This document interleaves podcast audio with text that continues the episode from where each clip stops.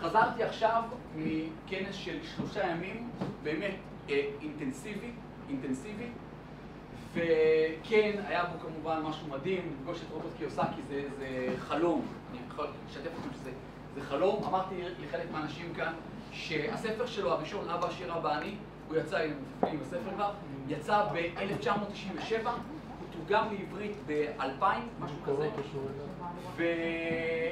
ואני נתקלתי בו, אני חושב, ב-2001, זאת אומרת, אם תסתכלו מתי היה חומת מגן, זה הזמן שנתקלתי בו, וכי בדיוק קניתי אותו, ואז קיבלתי צו 8, ומי שהתחלתי לקרוא את הספר הזה, אז אני יכול להגיד לכם שבאמת דברים, פתאום כאילו, פשוט פרצתי את המטריקס, והתחיל להראות לי דברים, מה זה התחייבויות, מה זה נכסים, איך זה קל, כאילו, מהמילה נכס, נכס זה רק מה שמכניס כסף.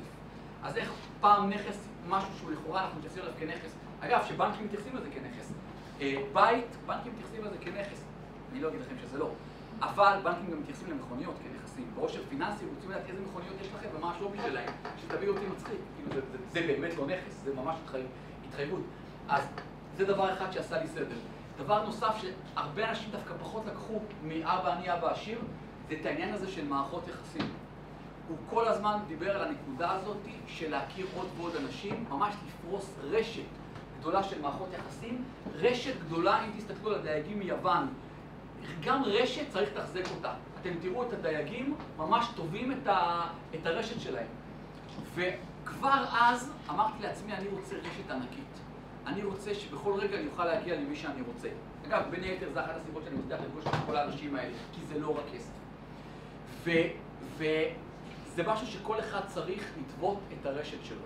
אנחנו צריכים לטוות את הרשת שלנו לא רק מאנשים שהם דומים לנו. למישהו עורך דין, יוצא ככה שהרבה מהחברים שלו הם עורכי דין. מישהו רופא, הרבה מהחברים שלו הם רופאים. מישהו מהנדס, הרבה מהחברים שלו הם מהנדסים. אנחנו צריכים כל הזמן למצוא את הדרך להגיע לעוד ועוד אנשים, להגדיל את הרשת שלנו. זה אחד הדברים החזקים שלקחתי מהספר הזה, אבא עשיר, אבא עני.